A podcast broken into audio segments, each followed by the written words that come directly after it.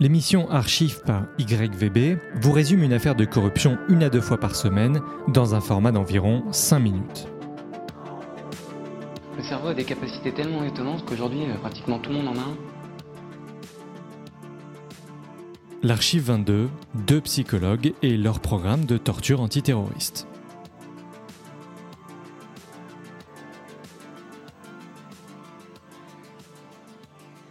Cette archive parle de la création en 2002 d'un programme d'interrogatoire violent envers les terroristes islamistes dans la période post-attentat de New York du 11 septembre 2001. Ce programme, qui fut créé par 2 psychologues américains membres de l'armée, est le plus souvent considéré comme de la torture par les organisations internationales de défense des droits de l'homme. Le sujet est sinistre et on va essayer de ne pas être dans l'émotionnel niais, ce qui est important pour la bonne tenue de l'archive. Une rapide biographie des 2 psychologues à l'origine de ce programme, appelé Technique d'interrogatoire renforcée. James Mitchell, né en 1952 aux États-Unis, il joindra l'armée de l'air en 1975. Il sera principalement formé à désarmer des explosifs de guerre non explosés et à la négociation, avec comme spécialité les prises d'otages. Au début des années 80, il se consacrera à son PhD de psychologie qu'il recevra en 86. C'est à noter que son exposé de fin d'études portera sur la comparaison entre le régime alimentaire et l'exercice physique dans le contrôle de l'hypertension. Bruce Janssen, psychologue américain, né en 1949, il obtient son PhD de psychologie en 1974 et exercera principalement au service de l'armée de l'air. Après les attentats du 11 septembre par les terroristes islamistes appartenant au groupe Al-Qaïda, l'administration Bush décida de donner la possibilité à la CIA et au FBI de traiter les suspects liés au terrorisme comme des prisonniers de guerre. À partir de cet instant, il fallait trouver comment entrer dans la zone grise du droit international et notamment de la Convention de Genève. Les prisonniers étaient donc détenus dans des endroits appelés Black Sites, autrement dit des bases militaires secrètes situées principalement à l'extérieur des États-Unis, la plus connue étant la base de Guantanamo à Cuba. Les 2 psychologues furent donc sollicités afin de créer un programme qui, par le biais de pressions physiques et psychologiques, devait servir à déjouer des attentats. Rappelons que les mois qui suivirent le 11 septembre, les États-Unis avaient peur de 3 sortes d'attentats qu'ils considéraient comme potentiellement imminents. Le détournement d'avions, l'attaque nucléaire, car contrairement à ce que l'on pense, celle-ci ne requiert pas forcément de mise en place technique complexe, et enfin, les attaques chimiques. Le but était concrètement d'obtenir des confessions ou des informations en pratiquant les techniques inventées ou améliorées par ces 2 psychologues. L'administration Bush a pu valider en toute connaissance de cause l'application de ces techniques en justifiant que si ces dernières n'avaient pas pour intention d'infliger une souffrance ou blessure aiguë à long terme, elles pouvaient être utilisées. Pour ce programme, la société de James Mitchell et Bruce Janssen reçut plus de 80 millions de dollars. La révélation de ces pratiques s'est faite progressivement, avec des articles de presse, des affaires connexes, des témoignages, mais le vrai tournant, c'est le Torture Report, commandé en 2009 par Diane Feinstein de la Commission du renseignement du Sénat, conclu en 2014 et qui avait chargé Daniel Jones, ancien enquêteur du FBI, de creuser le plus possible. Résultat, une enquête de 6700 pages de recherche, appuyée sur plus de 6 millions de documents. Cependant, pour passer outre les blocages gouvernementaux et le secret défense, seul un condensé de 500 pages fut autorisé à sortir publiquement. Ce rapport permet d'entrer dans les détails de l'origine du programme et de comprendre si les interrogatoires forcés ont atteint leur objectif. Publié le 9 décembre 2014, il aura fallu 5 ans d'investigation effective pour que ce rapport commandé par les démocrates soit finalisé. Le comité a notamment examiné 20 opérations de lutte contre le terrorisme dites « réussies » menées par la CIA, avec l'aide de ces techniques d'interrogatoire renforcées. Et bien sur les 20 opérations antiterroristes analysées, il fut impossible pour le comité d'observer un lien de cause à effet certain entre l'application des techniques du programme et la réussite de ces missions antiterroristes.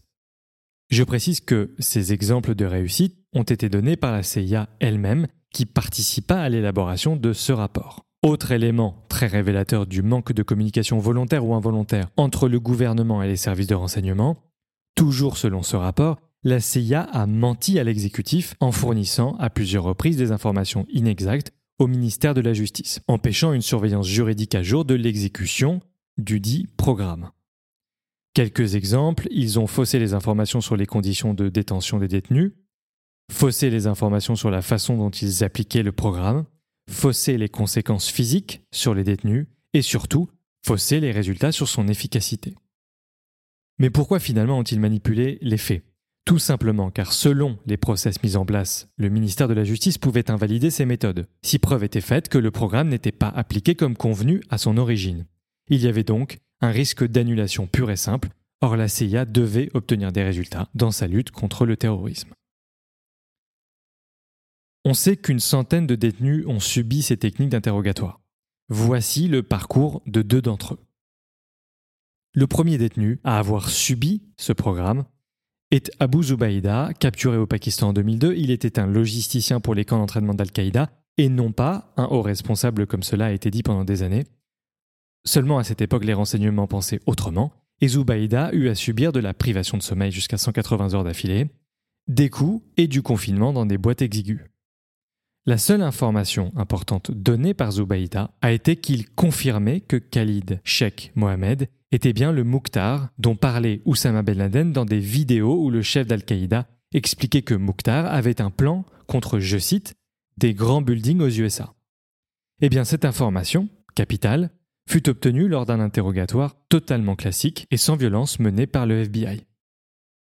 Le deuxième détenu, justement, est Khalid Sheikh Mohammed. Né au milieu des années 60 et arrêté au Pakistan en 2003, il a été responsable de la propagande d'Al-Qaïda puis des opérations extérieures, autrement dit des attentats, et notamment ceux du 11 septembre. Il se serait accusé pendant sa détention de plusieurs crimes et en particulier d'avoir commandé la décapitation de Daniel Pearl, grand journaliste d'investigation américain capturé et tué par décapitation le 1er février 2002 au Pakistan. Le rapport le décrit comme ayant subi 183 sessions de waterboarding sur une période d'un mois en 2003. Il faillit se noyer à plusieurs reprises. Je rajoute des techniques qui ont été utilisées. La simulation de noyade, le fameux waterboarding dont je viens de vous parler, qui consiste à allonger l'interrogé, lui mettre une serviette sur le visage et lui verser de l'eau afin de provoquer le même effet qu'un début de noyade, tout en le maintenant de force.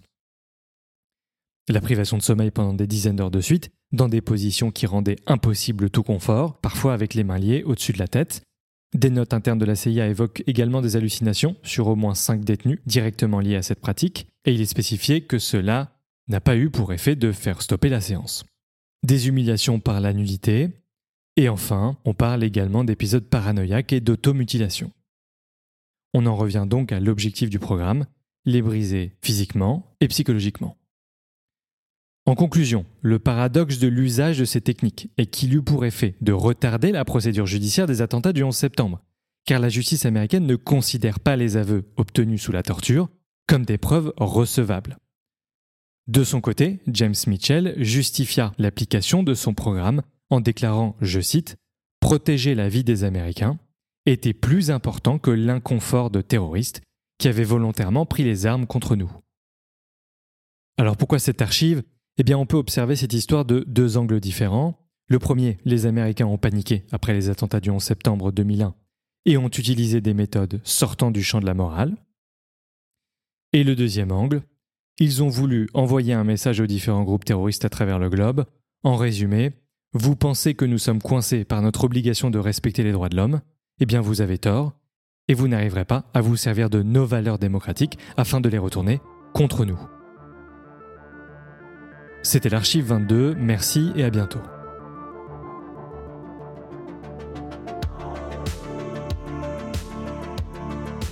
Je voudrais construire des asiles de cons, mais vous imaginez un peu la taille des bâtiments. Hey, Houston, we've had a problem here.